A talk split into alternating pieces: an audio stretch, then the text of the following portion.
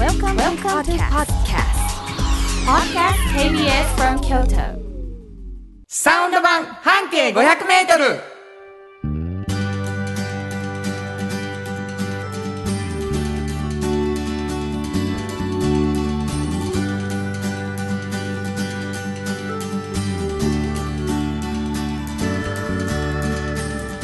こんにちは。フリーマガジン半径500メートル編集長の炎上真子です。サウンドロゴクリエイターの原田博之です。3月4日になりました、はい。えー昨日ひな祭り？そうですね。あなたひな祭りなんかあれですか？僕の家はもう全然ねひな祭りとかしないんですしかんかったんですよ。お姉ちゃんも妹もいるけど。妹のに。あそうですか。してたんかな？あんま記憶がないの。なんかうちはおばあちゃんがやってましたよいろいろ。そううか、ん。で何してくれなんんの？かまあまあおひなさんの飾りうちはもう一段だけなんですけど、うん。なんかありましてそれをまあ出してきて、はいはい。でなんかねあのちらし寿司を食べるの？うん、なんかしてます。ふきを入れて。でなんかちらし寿司とあとぬた？あ塗った。赤貝とか入れたなんかあるじゃないですか。なんかおネギと。はいはい。あれを作ってでハマグリのおつゆすごいちゃんとしてる。なんかそんなんしてましたよ。みんなで食べるそれ。そうそうみんなで食べる。へえ。白酒とかもあったような気がする、でそれは、うん。その女の子の子祝ってる何かを祝っている？うん、なんですけどでも私がつらつらこう考えるにあの、ね、うちのおばあちゃんが単にその食事好きでしたあのだからあのぬたと、ぬたとハマグリのそのだからそのセットは、うん。えー言ったら桃の節句以外にも出てくるんですようち。あのまたこれがってあのしばらく続くんです、はいはい。っていうのがすごい春の食事として好きらしいんですよおばあちゃんがなるほどなるほだからもうたまたま好きなんですよ。どだからまあそれを魚にね。そうそうそう、うん。もうかこつけてそれをねね。はいやってたんだと私は思う。なるほど。今日も4日やけどそういう家もあるやろありますよね、きっとね。今のシーズンはこれやで。そうそうそう。好きなだけの親がね。そうなんやと思いますね。ね。はい。わかりました。いやいや、えーサウンド版半径 500m という番組なんですけれども、あのね急にあれかいなひな祭りの話かいなと思われてるかもしれませんがですね。えどんな番組かと言いますとですね半径 500m というフリーマガジンが元になってる番組なんです、はい。えーこのこのフリーマガジンどんなフリーマガジンですか？はい、えーこれは京都にあるバス停一つ選びまして、でそのバス停を中心に半径500メートルを歩きます。はい。でこの人は本当にすごい面白い人やな。なんという聞いたことない考え方をお持ちなんや。っていう人を見つけうん。て取材してます。一つのバス停から半径 500m で見つけ続けてんのよねそういう人。そうですね。だからやるってことなんよね掘り下げていくと。そうそうそう。ね。はい。意外と広いしね半径 500m そうなんです。広いです。歩いて歩いて、うんうん。でまあすごい熱量でそういう人をねこううん。見つけて、こうフリーマガジンに載せているっていう半径 500m を、はいまあ、見つけてですねあれこれ編集長がもっとこう書ききれてないこと喋るラジオ番組面白いんちゃうかって言ってはい。始まったのが、サウンド版半径 500m です。はい。そしてこの番組ではですねもう一つ、えー、さんがその編集長なんですけれども、えー編集長炎上慎吾がもう一つ出しているフリーマガジンがありましてですね、おっちゃんとおばちゃん。はい。これもね番組の中でちょっとフューチャーしていくってことになってるんです。これどんなフリーマガジンですか？はい、えーこれはですねあのおっちゃんとおばちゃんという年齢にみんななるんですよねいつかはね今若くても。でその時に、えー仕事が本当に面白くてたまらないなっていう大人が結構いらっしゃってでそうなったいきさつというか、うん。まあ、経緯を聞いて、まあ、今からこれから仕事を選んでいこうかなっていう方がちょっと参考になればいいかなと。いろいろあるよっていうことが分かるところがゴールなんですけどね。だから生きてを生き方が？そう。だから何を選ぶとかはもう自由でどれも正解だと思うんですよ、はいはいはい。でもこういろいろあることを認識して好きなものを選んでほしいなと思ってます。まあねこれもね熱い熱い本やうね、ん熱い、ね、うん。でまあこの2つのおこぼれ話をえー今日もお届けするということなんですけれどもね、えー番組では皆さんからのお便りをはいお待ちしております、どこに送ればいいですか、はい、メールアドレスは500アットマーク KBS ドット京都。数字で500アットマーク KBS ドット京都。こちらまでお願いします。メッセージをいただいた方の中から抽選で2名の方にフリーマガジン半径 500m おっちゃんとおばちゃんをそれぞれ1冊ずつプレゼント、はい。そして半径 5m というフリーマガジンを希望の方もメッセージに書き添えておいてくださいということになってますね、えーそれ以外にも番組に対する感想等々、ぜひぜひ送ってほしいと思います。もう一度アドレスを教えてください。はい。メールアドレスは500アットマーク KBS ドット京都数字で500アットマーク KBS ドット京都こちらまでお願いします。ということで KBS 京都ラジオからお送りしていきます。サウンド版半径 500m 今日も張り切って参りましょうサウンド版半径500メートル。この番組は山陽火星、トヨタカローラ京都、東和、サンパック、山崎、特発産業製作所、かわいい、釉薬局、サンシード、アンバン和衣ア、ポレポレ、働く、日清電機の提供で心を込めてお送りします。産業化成は面白い。ケミカルな分野を超えて常識を覆しながら世界を変えてゆくもっとお真面目に形にする産業化成お風呂の新習慣。フットグルーマーかかとツルツル。足裏。ふわふわ。ポカポカだ。歯磨きみたいに足磨き。3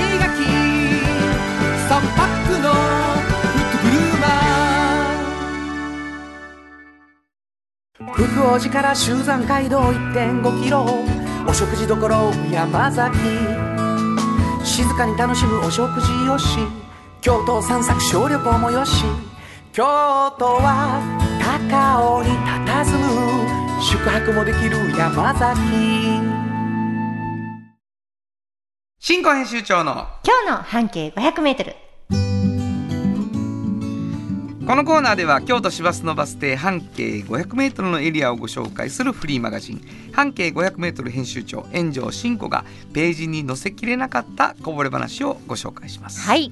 えー冒頭説明しましたけれども、うん半径 500m という京都の市バスのバス停を中心に半径 500m で特集を組んでいるというフリーマガジン2月に1回ですけれどもねもう12年も出しているので、はい。そのバックナンバーの中からうん。一つの記事を編集長に思い出していただいて、はい。こぼれ話をいただきます、うん。そこでリスナーの皆さんにはですね、その話を聞きながらあこれは何々っていうバス停の時のんじゃないかな、うん。みたいなね。そういう推測をしていただいて最後にバス停をご紹介する、うん。こういう仕組みになってるんです。そうなんです。なので編集長が毎回ですね、うん。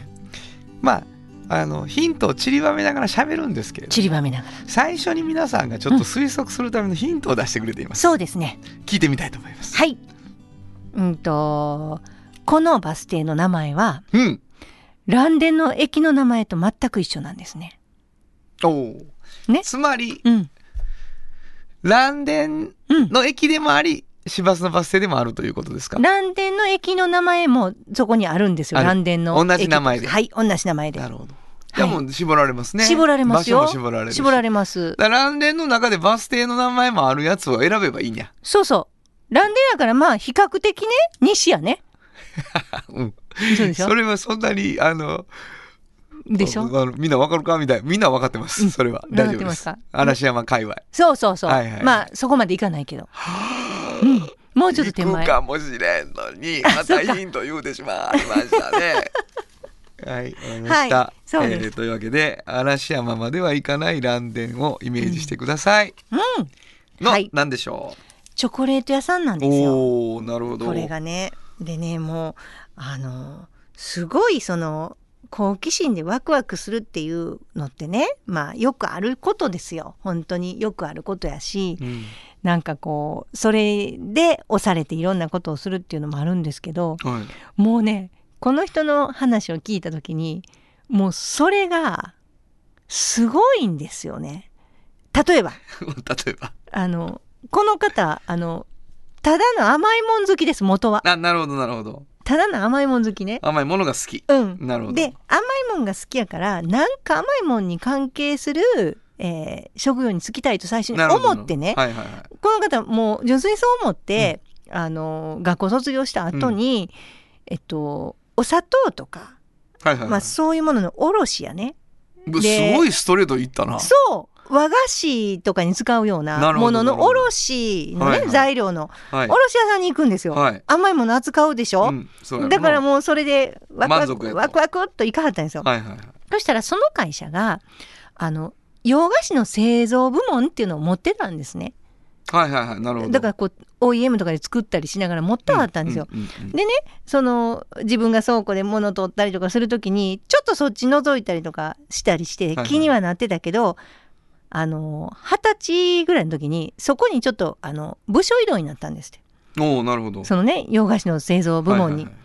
そしたらあのーそれをこう見るじゃないですか横で。うん。でもうもう大好きな甘いものをね作るっていうことを目の当たりにしてね、うん。もうめちゃくちゃ作りたならはるんですよ。あもう。耐えられへんなってもう耐えられへん、もうやりたって、はいはい。ほんであのーそのいわゆるパティシエの方では採用されてないんやけど、はいはいはい。もう社長に直訴してねどうしても作りたいと。もうそっちに行かしてほしいとう。んいうこと、まだ社内でもがかはんねんな。社内でもがかはるんですよ。はいはいはいほんでもうすぐこうやりだすはんでね、ほんならやりだしたら結構それがうまいこと言ってきて、うんうんうんそこの会社がうん。ちょっと本格的にねおうあのーチョコレートをねやっていこうと思うねんと。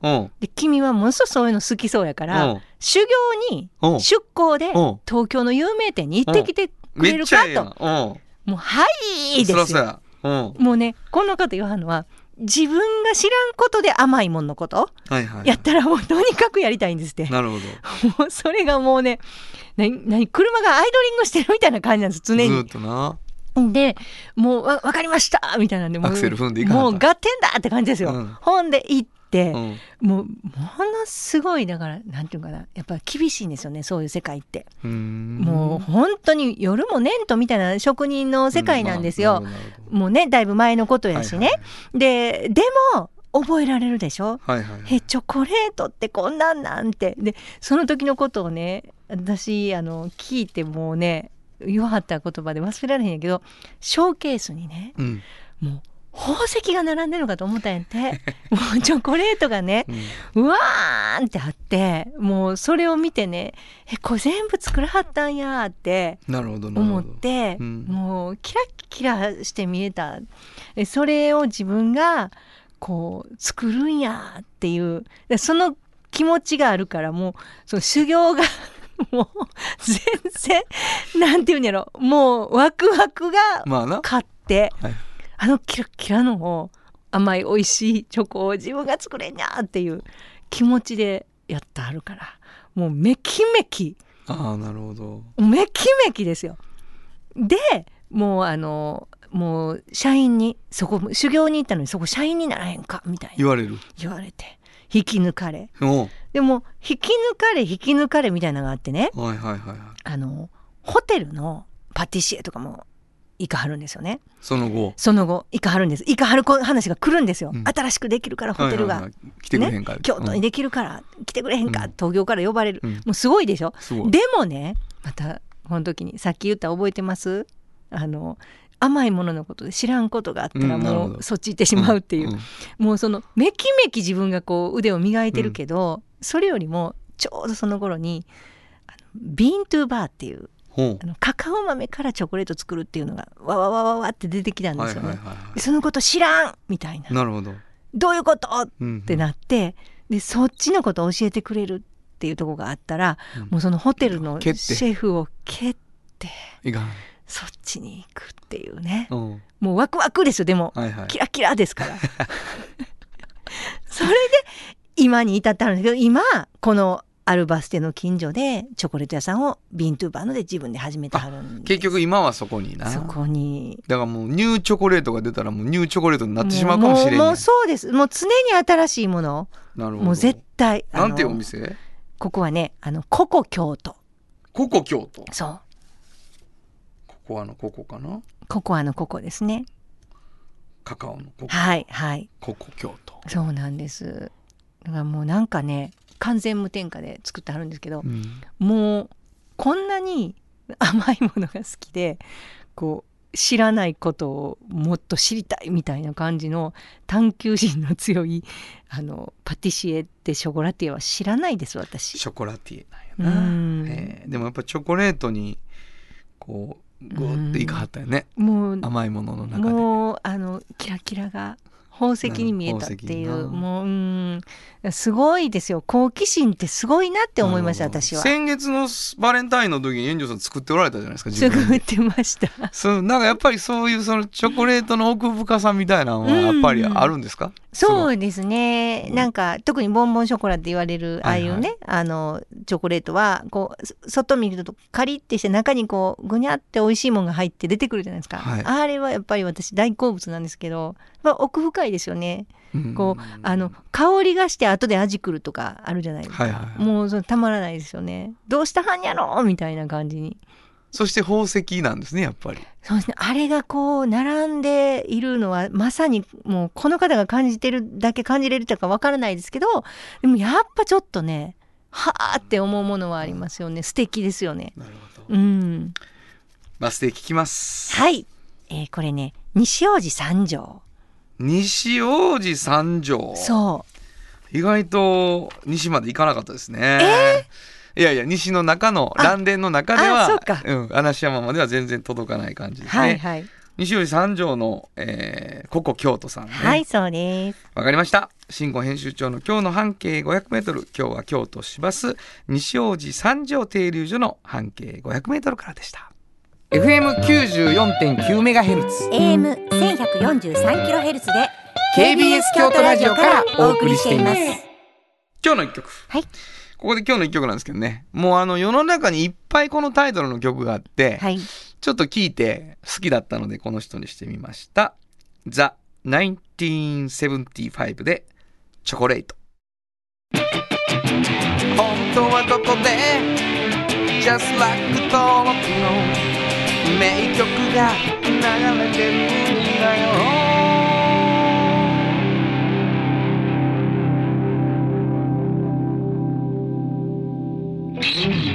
まあもうイギリスポップロックはい。ね、あのはい好きみたいなね感じですけどね。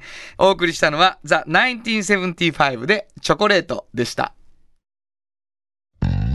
じっと支えて未来を開き京都で100年超えました。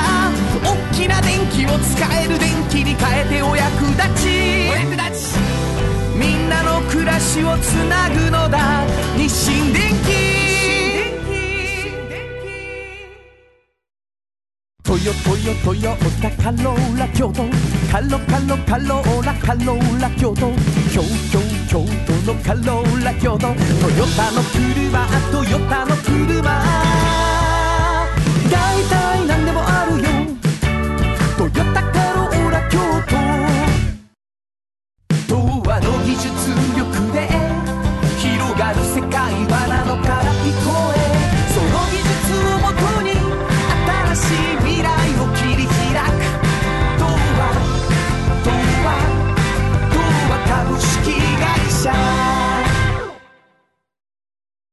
カフェ小さな花。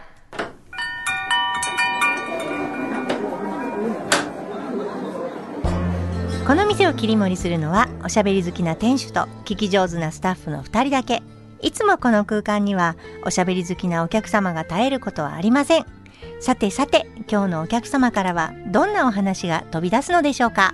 いらっしゃいませ。まずはお名前を頂戴してもよろしいでしょうか？学びや働くのカレダともみです。ようこそ。ようこそお越しくださいました、カルダ。うん、これカルダ。はい。伸ばす。伸ばします。うん。うん漢字が見えてこないんですけれども、普段カナダ在住。カナダ在住。10年経ちました。えー、マジで？年に何回ぐらいこっち帰ってきてはりますか？2回ぐらい。2回ぐらい、うん。えカルダ旦那さんがカルダ。カルダーさん。そうです、そうです。なるほどカナダ人のカルダーさん、カナダ人のカルダです。なるほどね。これ皆さんあのあれ？働く？うん。このこの間駒井ゆきえさん来られてたそうそうそう。みたいなね。そうなんです。あのもう聞いてくれてる人は。はい、なんとうん、カルダともみさん、うん。えーっと駒井さんの娘さんでございます。そうでございます。娘のカルダともみです。ね。そうなんですねもともと駒井智美さん。やそうですね。今カルダさんになってるんですけれども、はい。なんかあの働くを、うん。えーまあもちろん代表ということなんですけど今うん。リニューアルをしているらしくてですね、これどういう方向にリニューアルですか？今まででは、はうん。あ今まではですねあらゆる世代の人に来てもらいたいというか、まあもう生きづらさとか悩みって、もうどんな世代の人も抱えてるし、はい。まあそういういろんな世代の人から学ぶこともあるから、うん。あらゆる世代の人が交流できる場っていう風にしてたんですけど、はい。なんと今回はお母さんにこう的を絞って、うん。お母さんを元気にすることで日本世界を幸せにしていこうっていう、なので頑張りすぎているお母さんを応援する場っていう風に、えー働くはリニューアルしていきます。なるほど、ね、原田さんの曲もね頑張りすぎてるお母さんのための居場所を言って言ってますからね。そう。うん。だからあのお話をした時にはコンセプトはもうそういうとこにうんもう行くって決めてはったということなんです、そうですいよいよ指導していくということですね、うん。この頑張りすぎているお母さんっていう表現まあお話を聞いて、うんうんあの歌詞決める時もその言葉を結局は子供のために頑張りすぎているお母さんっていう言葉にしたんだけど、うんそのカルダさんにとってはうんどういうイメージですか？頑張りすぎてなんかね頑張りすぎてるお母さんって、うんもう自分が頑張ってること分かんないんですよ。だから今私たちがこうやって頑張りすぎてるお母さんへって言ってても、うんうんいや私はまだまだって言ってるお母さんっていう感じです。自分のことと思ってない。ううんんだから今もうビクってしてるし、そうですそうです。もしかして、まあ私は別に頑張りすぎてへんで。いや私まだまだみたいな、うん。こんなんもできてないしあんなんもできてないしまだまだしないとあかんのですっていうお母さんですよっていうあな感じです。たですよって。そうなんや。うん。それは結構でも傾向としてあるということですね。うん。頑張りすぎてる人がうん。頑張ってることに気づいてないせいで追い込まれるっていう、なるほど。なんかもっとこうしなあかんとか思ってはる方って多いですもんね。なんかうまくいかへんのは足りないからやって思ってはる人が割と多く自て。分がもっとこうしたらとか。なんか自分を満たすことを知るというかあ。るを知る。まあこれもまたね分かりにくい概念みたいな感じではあるんですけど、うんそのなんか頑張っ足りないからしんどいではなくて、あの捉え方変えるともっと楽になりますよっていうことを伝えていけたらなって思ってて。なるほど。それを例えば足りなくても大丈夫やでっていうこと、うん。例えば。だし足りなく見えてるけどありますよあっていう。なるほど。うん。勝手に足りないって決めそうてるってことね。ですそうです。なんかコップあるじゃないですか、うんうん。で半分ぐらい例えばお水が入ってるとします、うんじゃあそれをどう捉えるかみたいな、うんうんうんまだ半分しか溜まってないまだまだ溜めないといけないって思うのか、うん。うわも溜まってるやん。あるやんって思うかっていうので、その先に見えてくる世界が全然違うからもうなんかそのコップに半分もあるっていうことを感じてもらうような。あうん。ないことばっかりがもそう気になってうん。これもあらへんあれもあらへんみたいな感じで悲観的になってしまうんですようね。で私そのカナダに10年ぐらい住んでるんですけど、うんカナダにいてはる人っうんうん。てめちゃくちゃ自己肯定感が高いというか、うんはいはいはいはい。もうなんか「こんにちは」とか「ありがとう」って言われたら「私日本語喋れます」みたいな感じなんですよ。なるほど。でも日本の人ってものすごい喋れて読めても「そうそう。いやもう全然できません」って言ってはるし、うんうんうん。なんかそれって捉え方なんだなっていうことをカナダであの身につけたので、そういうことを伝えていけたらなって。か結構いけてるっていうふうに思えることも本当はあるのに角度変えたら。そうそうそうそうなかなか思えいないんですよね。ねはあなんかわかる気がする。そのカナダに行って発見したこともあるだろうし、え、うんその働くのそういう仕事っていうのにその遠見さんが関わっていこうと思ったうんその自身の経験としてはもっといろいろあるんですよね多分。そうですねやっぱりあの不登校支援みたいなことをまず初めに、あのスタートさせたので。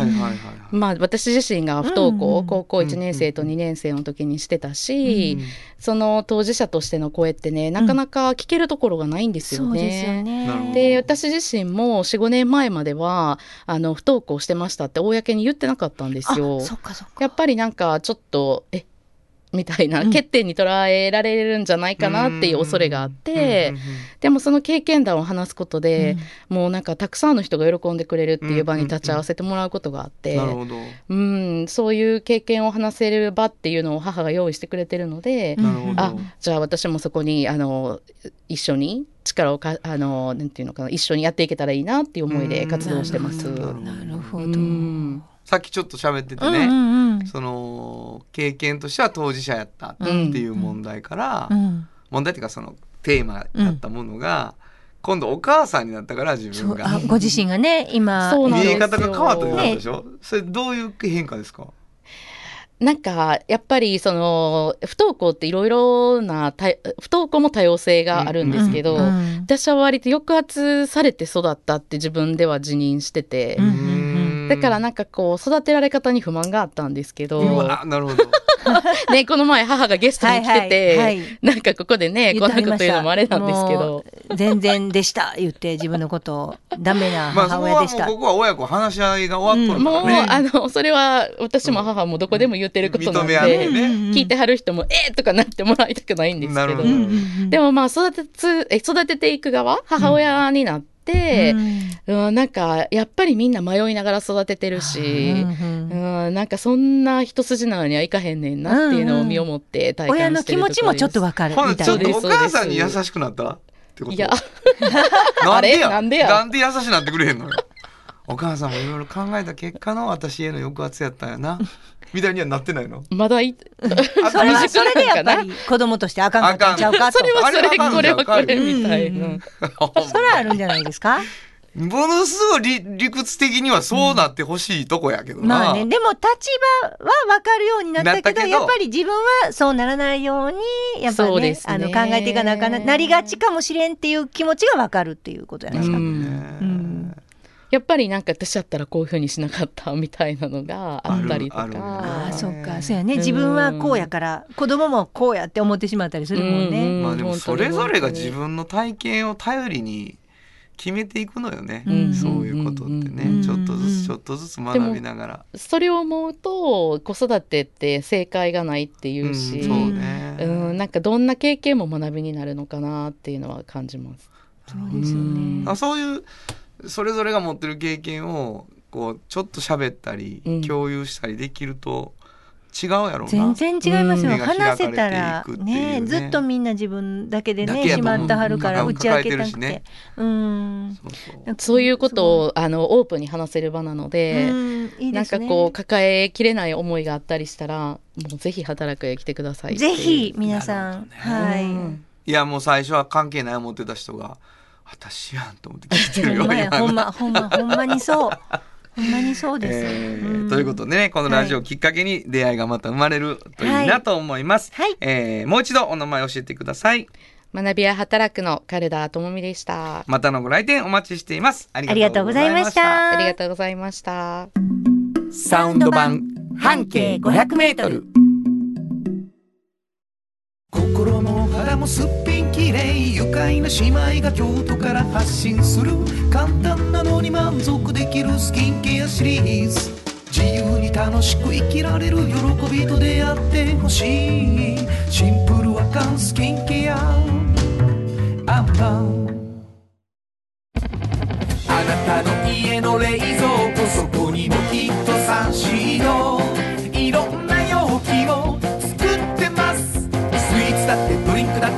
ねやっぱりサンシード未来に向かって明るく進む会社。サンシード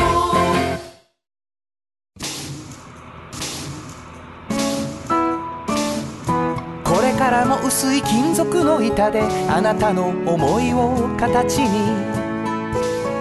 薄い束ねウェーブアッシャーの特発産業製作所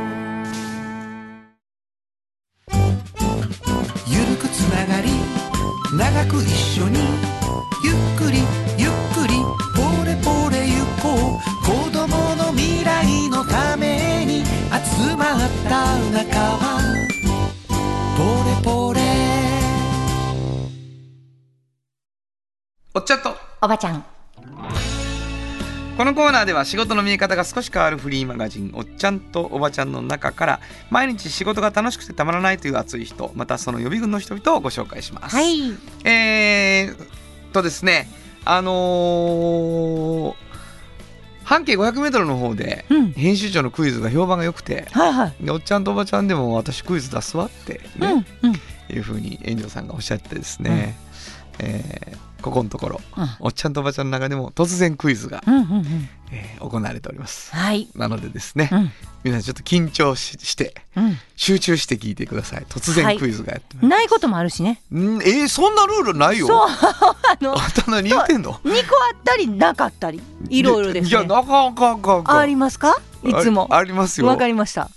それも大丈夫ですよ何ですか？大大丈夫ですあのちゃんとクイズもあります。急にルール変えるの。大丈夫です。あいたなそういうことだわもう遊んでる時にマイルールをもうぶつけてきよるわけです。よ 大丈夫です。大丈夫な。はい。はい。じゃあもう頼みますよクイズの方も、はい。うん、お願いします。今日どんなおっちゃんとおばちゃんどんな方ですか、えっとね、あのおっちゃんとおばちゃんをしてると最近あの女子女子のねあの大学生とかもよくいろいろと来てくれて、いはい。いろんな話を聞かせてほしいとかこんななんかあの座談会したいとかいう話もいっぱい来るんですよね。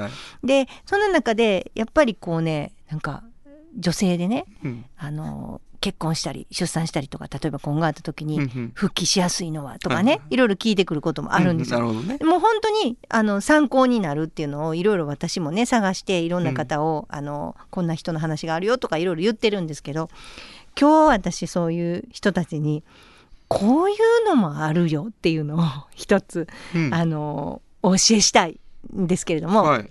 あの陣内明子さん あの陣多分内さん。ご存知だと思うんですけそどねね。あのもうね私こう結構京都の中うろうろしてると原田さんの知り合い多いんですよこれ陣ね。内明子さんは、うんうんうん。もうあのもうすいませんラジオですけども、うんうんうん。幼馴染です。そうですか、はい もうね幼馴染やったり教え子やったりね、まあ同僚やったりクラブの仲間やったりもういろいろなんですけど、はいはいはい。まあまあそうでしょう、うん。でも私はちゃんと取材をしてるので、はい。多分ご存知ないと思うんですが、うん。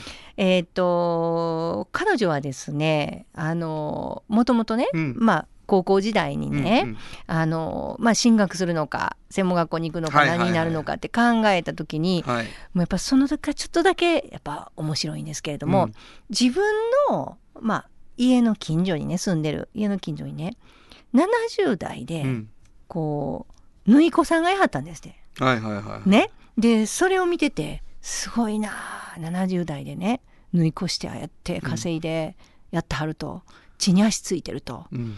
もうこういう風になりたいなってもうもう高校の時から思ったと。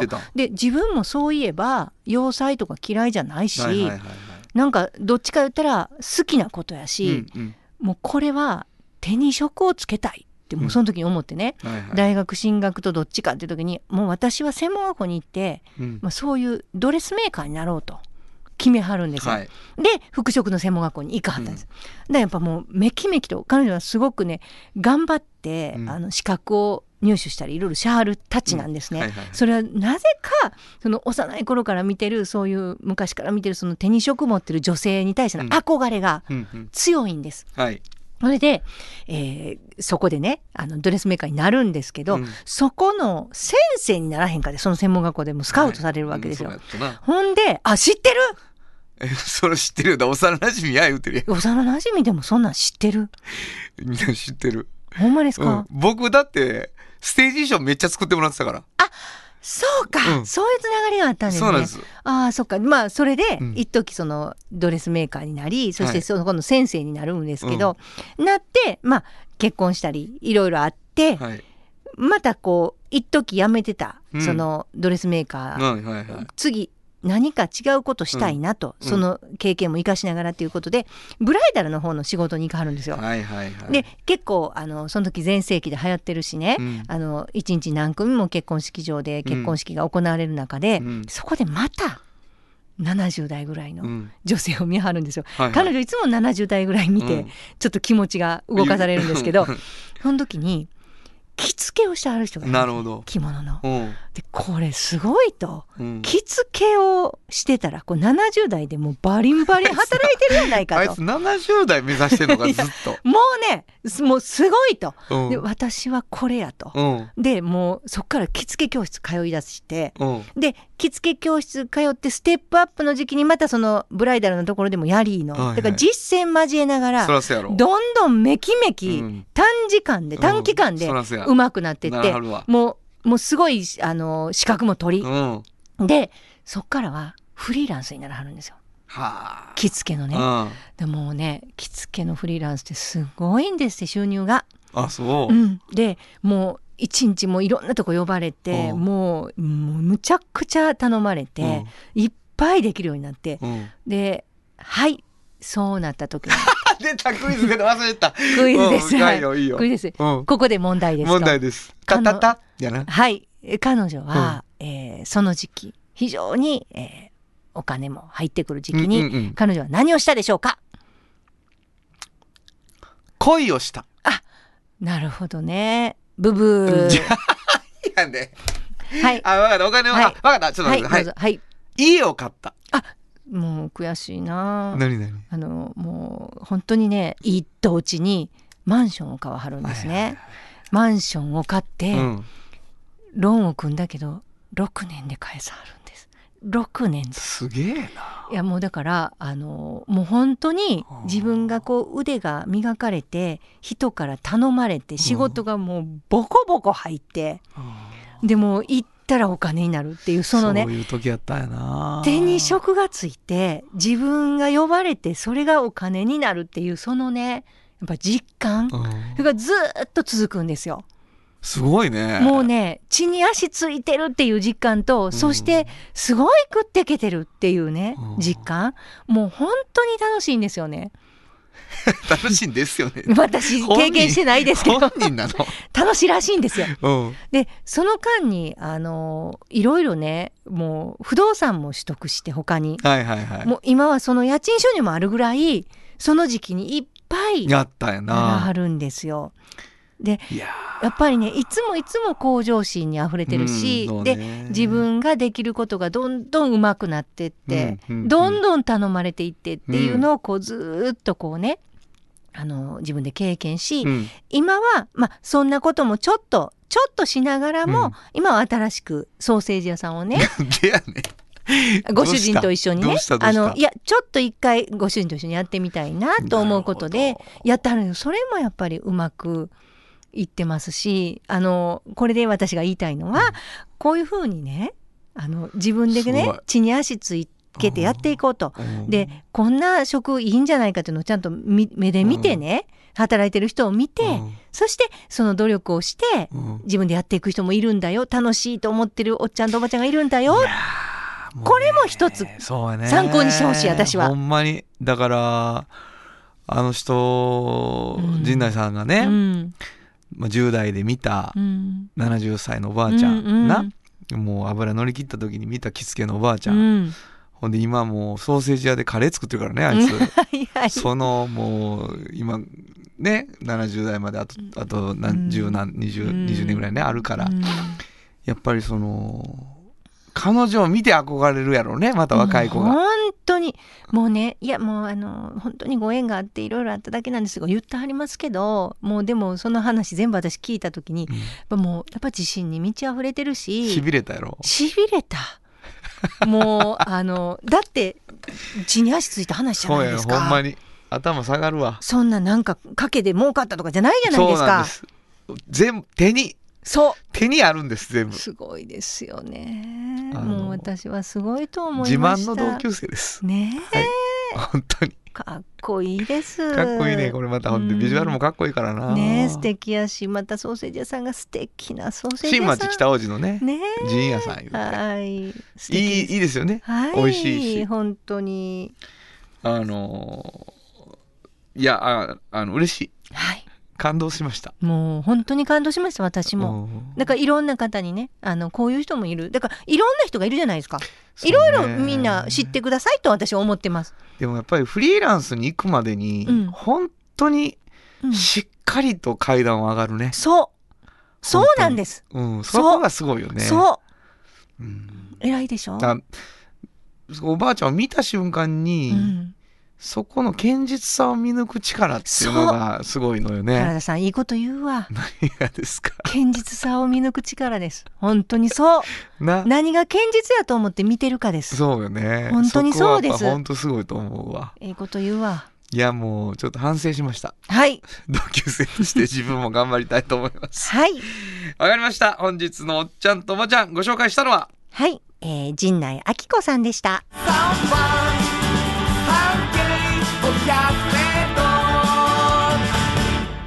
今日のもう一曲。はいここでもう一曲なんですけどねう。んさすがにもう幼馴染なんで、もう一番好きな曲流すでお言って、すごいあの、確認をしました。はいジョン・レノンで、スタンドバイミー。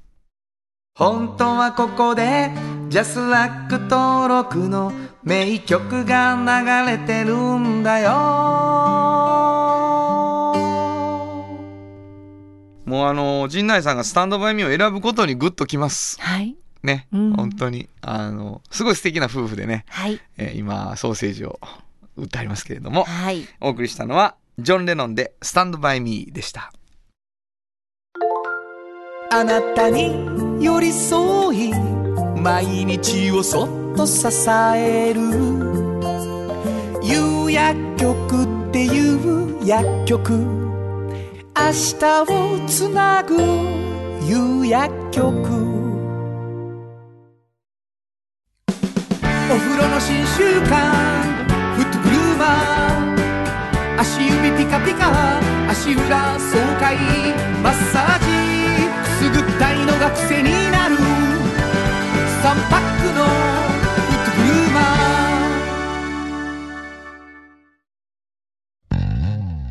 支えて未来を開き京都で100年超えました。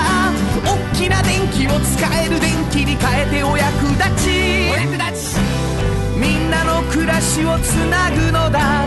日清電気原田博之の音楽機構。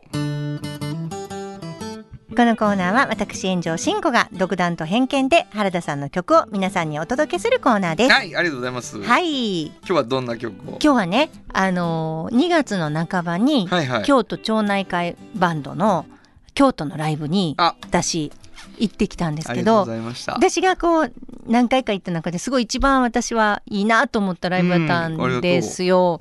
それであのーあれって笹野さんと有田さんと、えー原田さんの3人が歌詞書いたり曲書いたりうん両方書いたりもあるんですけど、まあいろいろ皆さん分担していろんな、はいはい。いろんなタイプの曲にはい。分かれてるじゃないですか。で私結構好きな曲何個か終わってからライブ終わってからお話ししたら割と原田さんの曲が多かったまあ、ありがとうございます。ですよね。ですよねあの偶然なんですけど、はいはいはい本当に。それであのー最後のねあのーえーもう本当にエンディングに近いところで、あのバイバイっていう曲、車輪っていう曲があったんですけど。あれはもう、ああいうコンサートの終わりの方やから、うん私は、その、コンサートに来てるみんなに、バイバイって言ってる曲やと思ったんですよ。なるほど。でもね、あの、後で、あの、原さんに聞いたら、いや、実は、あの、原さんがこう、学生時代に、うん。あの、一緒やったお友達 うにん、うん。あの、まあ、成人してから会ったりした時にね、お互いいろんなことがあって、うん。その時またいろいろ確かめ合うこととかもあって、はいはいはい。それでまたバイバイっていう、そういう思いが元は原型であるんやと。いうのをお聞きして、うん。それを聞いてから、あれをまた聞くと、非常にそのコンサートでバイバイって言ってるだけじゃなくて、すごく深みを感じて、だから、だからコンサートの時はあんまりそういうこと言わらへんからね。なるほど、あの MC でな。MC で言わらへんから、なんかそれは、印象が変わったってことね。そう、もうコンサートのバイバイじゃなくて、あ、これは友人との、そういう大人になってから、あの、またこう出会った時のは話なんやっていうのが、そう、うん、それ聞くとすごくまた、うん、聞き方変わってよかっえーた。そうなの。うん。まあもうバイバイ言うてるからね。一発目に。手を振ってバイバイって言って言われて。たみたいなそう、もうしかもエンディングに歌うじゃないですか。はいはいはいもうコンサートの最後に。はいはいだからもうあれはみんなに、バイバイそう、だけやと思ってたんです。うん。ほんならそうでもなくて、うん。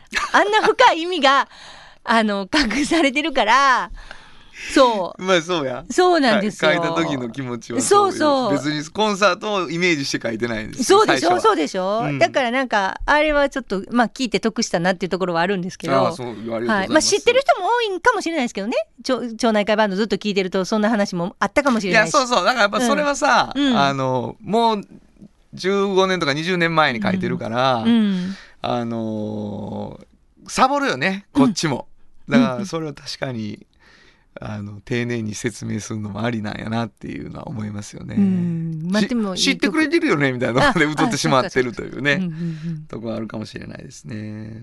なるほど、はい。印象違いますか、うんすごい。なんかあのまたグッとくるもんがあるあので多分今これ流してあのそういうのあ分かるって思う人もいると思います。はい。よかった。じゃあ紹介してください。はい、えー京都町内会バンドで車輪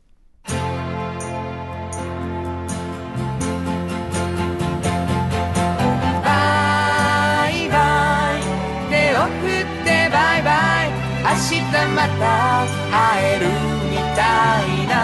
さよならさ。バイバイ。それぞれの場所へ。いくつかの季節が飛ぶように過ぎた頃。また。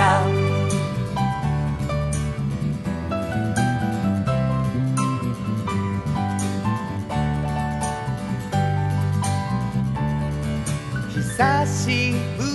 だと思わなかったのが別れ際に幸せだと気づくどこかで競い続けてる僕らは勝ち負けになんてもう興味ないのに抱えた生活を育て初めて守る。ものも少しずつ増えてく加速して一年が過ぎてゆく人生なんて長くないかもしれない。バイバイ。手を振ってバイバイ。昨日見た星たちがえ始める空の下。バイバイ。それぞれの場所へ。いくつかの季節が飛ぶように過ぎた頃。また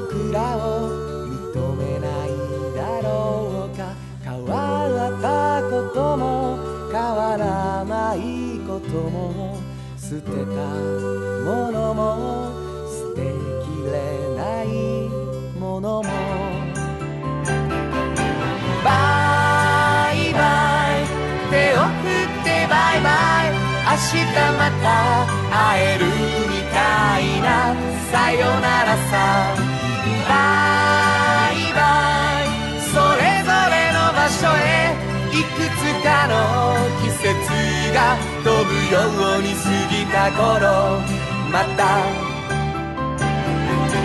バイバイ手を振ってバイバイ昨日見た星たちが消え始める空の下。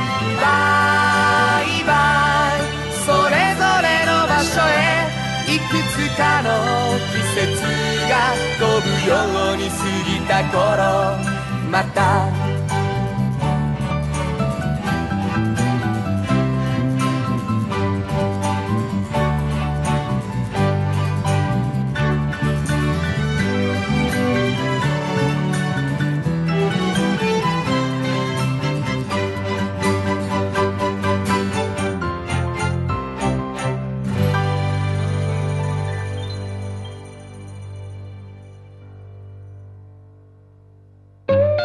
サウンド版半径 500m FM94.9 メガヘルツ。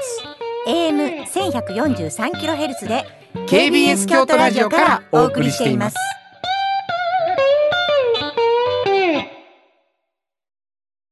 産業化成は面白い。ケミカルな分野を超えて常識を覆しながら世界を変えてゆく。もっとお真面目に形にする産業化成トヨトヨトヨタカローラ京都。カロカロカローラカローラ京都。京都京都のカローラ京都。トヨタの車トヨタの車大体何でもあるよトヨタカローラ京都。これからは自分中心の人生を生きよう。生まれ変わりたいあなたのために大人が輝くファッションブランド。かわいい。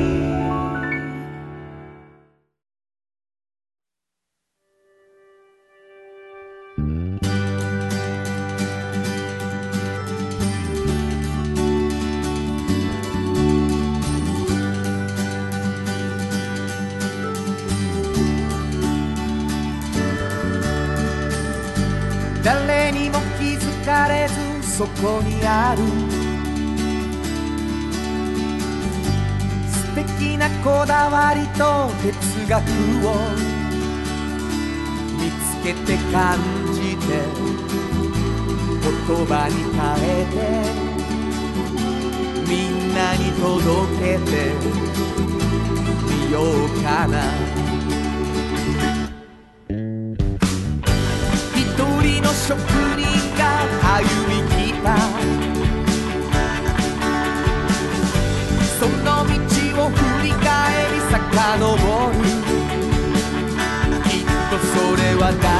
が未来を描く。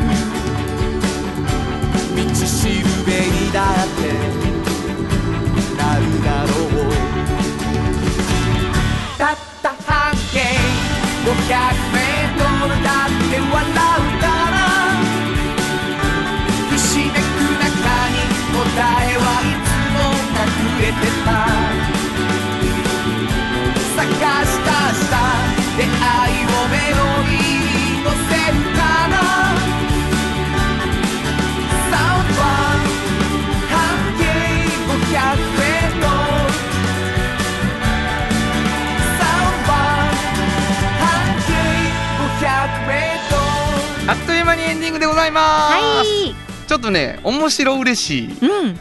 お便り。やぶれがささんありがとうございありますがとうございます。今日の一曲でうんうんジョニー・ミッチェルをかけてくれてありがとう、うんうんちょっと前にねジョニー・ミッチェルをかけた、それも一番好きなチェルシーモーニングがかかったのでびっくりしました、うん。今までこの曲をラジオでオンエアしてくれたのは、うん。原田博之さんとうん。榎並大輔さんの2人だけです、うん。これからも今日の一曲楽しみにしています、うこれあの僕はですね、うん。紹介をする役をいただいているので、んうんうん。もう選曲のすべてをうん。僕がしているかのように、うん。もうご褒美を全部いただいているんですけれども、うんうんえー、破れ傘さん実はジョニー・ミッチェルに関しては、うん。炎上セレクト。たまたまね。このこの時だけそうやったねチェルシーモーニングうん。完全指定でございます。好きな曲やったよな。そう。でも原田さんが好きそうと思って私投げてるので原田さんもハマってましたから。ありがとうございます。あのーでうん。嬉しくない、嬉しい。この今日の一曲がうん。時々お便りで今日の一曲の、うん。まあうちの選曲を、うん。まあ、褒めてくれるほんまのがあるんです。嬉しいですよね。嬉しいよ。あのダジャレで行く行く時もあるけどな。選曲も。ほんまにある。でもダジャレで言ったからこんなにかっこいい曲にいけたいけたって時もあるじゃないですか。あるあるなんかいろいろある方が絶対いい感じになりますよまあ、ね歌詞だけじゃなくてうねん、本当に。まあそんなことで。はい。あのー選曲もちょっと楽しみにしていただけたらうん嬉しいなと思っております。はい、えー番組ではですね皆さんからの、おメッセージをお待ちしています。はい。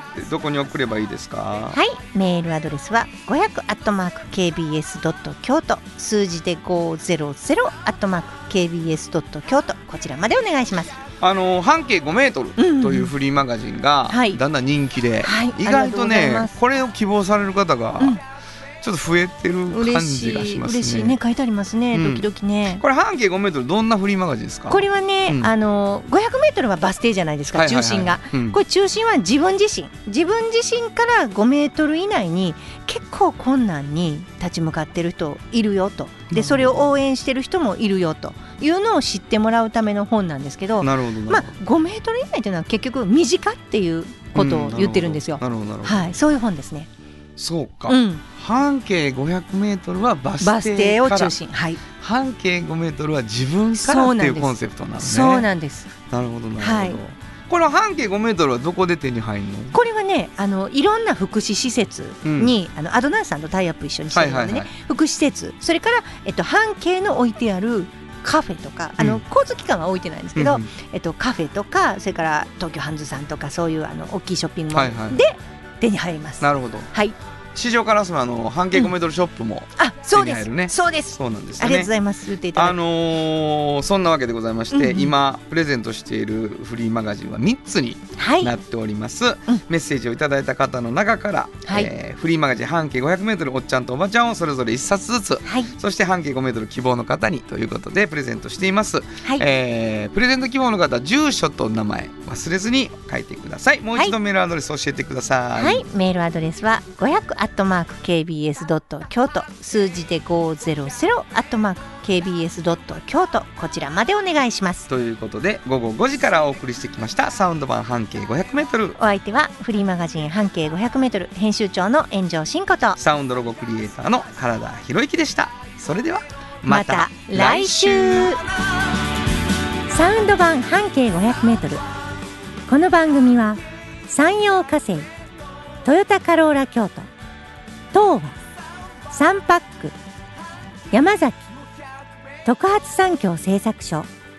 かわい。い釉薬局。サンシード。アンバン和衣あんポレポレ。働く。日清電機の提供で心を込めてお送りしました。